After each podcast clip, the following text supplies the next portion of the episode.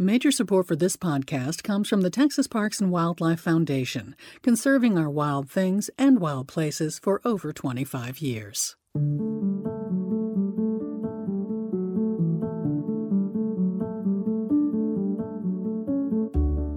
The most outdoor stuff that I do now is go to my local park and maybe walk my dogs, but I'm definitely not as adventurous as I used to be.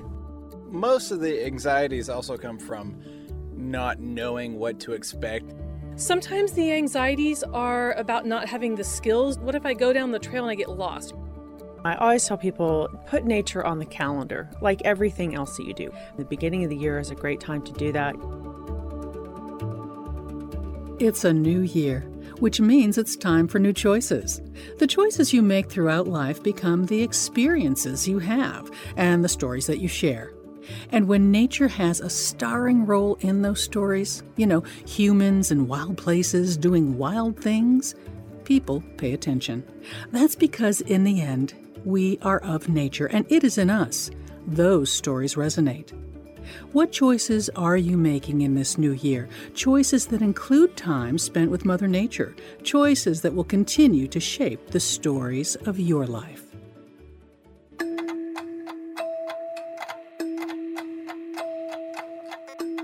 From Texas Parks and Wildlife, this is Under the Texas Sky, a podcast about nature and people and the connection they share. I'm Cecilia Nasti. Well, hi, I'm Cassandra Neve, and I live in Austin, Texas, and I'm an AP Human Geography teacher at Hendrickson High School. Hi, I'm Christopher Neve, and I also live in Austin, Texas, and I am a paramedic. Cassandra, 26, and Christopher, 23, are siblings. They grew up like a lot of us, enjoying the outdoors with friends and family. They were even in scouting. And my mom was always the crazy troop leader that was crazy in a good way. She pushed us. I wouldn't have had, all the things growing up had she not been a part of the organization. Full disclosure, I know their mother, Jen Neve, through a mutual friend, but I didn't actually meet Cassandra and Christopher until they agreed to take part in the podcast. I learned that Neve family vacations usually meant state park camping trips and exploring the natural wonders. Today, not so much. After going to college and, finding a job and attempting to be an adult, you tend to just focus on that work and school if you're going to school and sleep and then doing it all over again. And, the most outdoor stuff that I do now is go to my local park and maybe walk my dogs, but I'm definitely not as adventurous as I used to be. With my paramedic school, it's been a lot of school and then homework outside of school to go back to school, plus all my internships on ambulances. It got really hard to do anything but be in my room, hiding or sleeping or studying. That's about to change. Cassandra and Christopher have heard the call of the wild and are committing in this new year to reclaim their place in the outdoors, and they're doing it together. I think we push each other. Definitely having somebody who's going to keep you accountable and make it exciting to go outside and learn new things with. I think that's what I'm most excited about. Yeah, I agree. It's always been we've always been pretty close. Now that we've not living in the same house together, we've grown closer. And it's also the accountability thing where I can't back out if she's doing it, and she can't back out if I'm doing it.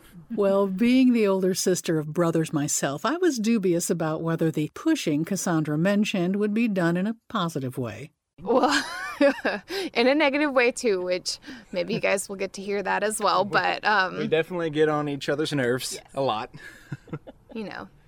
Sibling love. That's how it is. And we do push each other. My strengths are not his strengths, and his strengths are definitely not my strengths. Cassandra says one of her superpowers is walking for miles without needing a break. But you tell me to climb up something, we're going to have a problem. Christopher. That incline is what gets her. Meanwhile, Christopher's never met an incline, tree, or rock he wasn't ready to climb. I've always been climbing for as long as I can remember. Trees, rocks. My sister takes pictures of me in trees because I'll just climb a tree anyway, and then she'll say, don't move, and then I'm kind of stuck on the side while she takes a picture of me. We're about 3 years apart. And being the older sister, I have memories that he doesn't even remember. And those memories are mom dropping us off at the neighbor's house because she's talking to the neighbor, and mom had to run home for a second. And mind you, this is the house next door. And our neighbor said, "It's okay, we'll watch the kids." And mom said, "No, you don't understand. Cassandra's fine. Christopher's not." She said, No, it's fine. I have kids. It'll be fine." So mom ran home. By the time she came back, Christopher was wet from the bottom down because he had climbed onto the sink and turned on all of the water and was splashing around in it before the neighbor had even realized. And I want to reiterate, our house is maybe 50 feet apart. So she went from maybe walked 100 feet in total there and back, and I had somehow managed to get into a sink, turn it on, and start swimming. Despite his early fascination with water... Usually me and water is an accidental thing. I think we were on a Boy Scout trip to, I think, Corpus Christi Aquarium, and I was just walking on like an edge of an outdoor aquarium, and I slipped and fell into it. That was eventful. What about you and water? I guess as you get older, you know, you're fearless when you're young and jump into the middle of the ocean. And now that I'm older, all I think about is all the things in the middle of the ocean with you and all the things in the lake with you. So you brought up something I wanted to ask you all about. What are some or any anxieties that you might have about returning to the wild? Oh, man, that's a good question. I have a lot of anxiety. Yeah, I think out of the two of us, I internalize my anxiety a little bit better. Looking back at being fearless when I was outdoors, it's all because my mom was there and she was being fearless first. In looking back at our stories and our memories, I'm just thinking, what the actual heck happened? Who in their right mind let us go do these things? Those anxieties come back now that you're an adult and you know all the consequences of what you are doing. I mean, spelunking. I went spelunking with my mom, and a girl got her head stuck in the cave. And here's me just, "Oh, awesome, we're in a cave." And my mom, the adult, holding it together, trying to get this girl's head unstuck. And, you know, those consequences don't come to you when you're a kid. Kids are fearless. That's because they live in the present moment and not in the what-ifs of a future yet unrealized. Most of the anxieties also come from not knowing what to expect, but hopefully getting back outdoors will get us more on the, it's okay to just like, hey, I'm going to go to the park this day, and then kind of see what happens. You know, just bring water, maybe a snack, and then you'll be fine for a while. That's the spirit, Christopher. We can go anywhere, we can go anywhere, we can go. Cassandra and Christopher Neve are going to keep audio diaries of their outdoor activities throughout the year, and I'll share those with you on our website, UnderTheTexasSky.org, and on future podcasts. I'm also hooking them up with some of my outdoor-loving friends who will take this dynamic duo under their collective wings and introduce them to activities and skills that will help them to get the most out of their time under the Texas sky. Speaking of which, this is Under the Texas Sky from Texas Parks and Wildlife. And I'm your audio Sherpa, Cecilia Nasti. Support from the Texas Parks and Wildlife Foundation allows us to bring you stories from Under the Texas Sky. In fact, since 1991, the foundation has raised more than $170 million to conserve the lands, waters, and wildlife of our state. You can help by becoming a member. Find out how at wewillnotbetamed.org. Sister and brother Cassandra and Christopher Neve have resolved to spend more time outdoors in this new year. That's despite their busy schedules as a high school teacher and paramedic, respectively. Now, if you've been following along, you heard them mention how they're both a little anxious when it comes to reconnecting with the outdoors.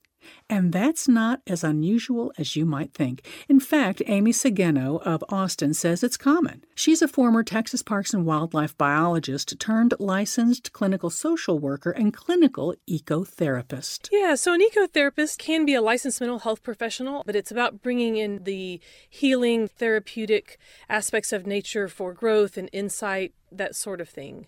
I've got a couple of young people that I'm working with for this show, and they have a lot of anxiety about re-entering the out of doors because when they were young, their mom led them and was their guide outside, and they were fearless because their mom was fearless. But now they're a little fearful of re-embracing nature. Is that a common thing for young adults? I mean, who maybe once upon a time were outside and now they're adults and it doesn't happen anymore? I think it can be a common thing, especially in their case. It sounds like their mom did get them outdoors a lot in their youth, but sometimes that's not the case. Sometimes the anxieties are about not having the skills. What if I go down the trail and I get lost or I get caught in a thunderstorm? Will I know what to do? Is it dangerous to be out like that? So kind of a skill-based thing. Sometimes, I think especially for women, there can be a real worry about if I was to go off solo hiking or something, could somebody hurt me?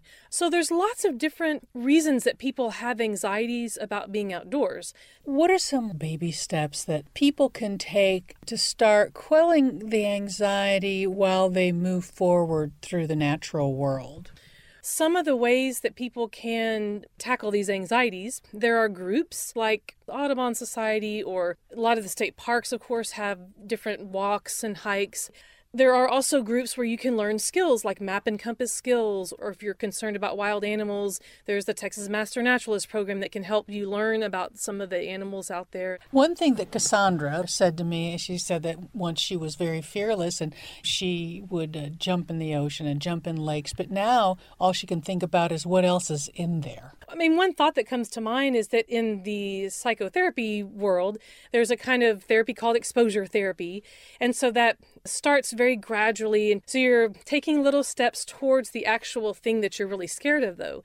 Say like with the lake, a thought is like maybe just going to the lake with no intention of touching the water at all, but just sitting next to the lake for a while and able to be comfortable sitting next to the lake and maybe doing that several times until, okay, I'm ready now to put my feet into the lake. And then the next time I'm going to stand in the lake up to my calves. And so usually what happens is that with each step, the person is like, oh, well, that was fine. Until finally, gradually, you're able to get into the lake. And then usually once you've overcome that real fear, then it becomes quite a bit easier. Don't let fear stand between you and the outdoors. Amy Segeno will periodically answer questions on the podcast from listeners who contact her via our website.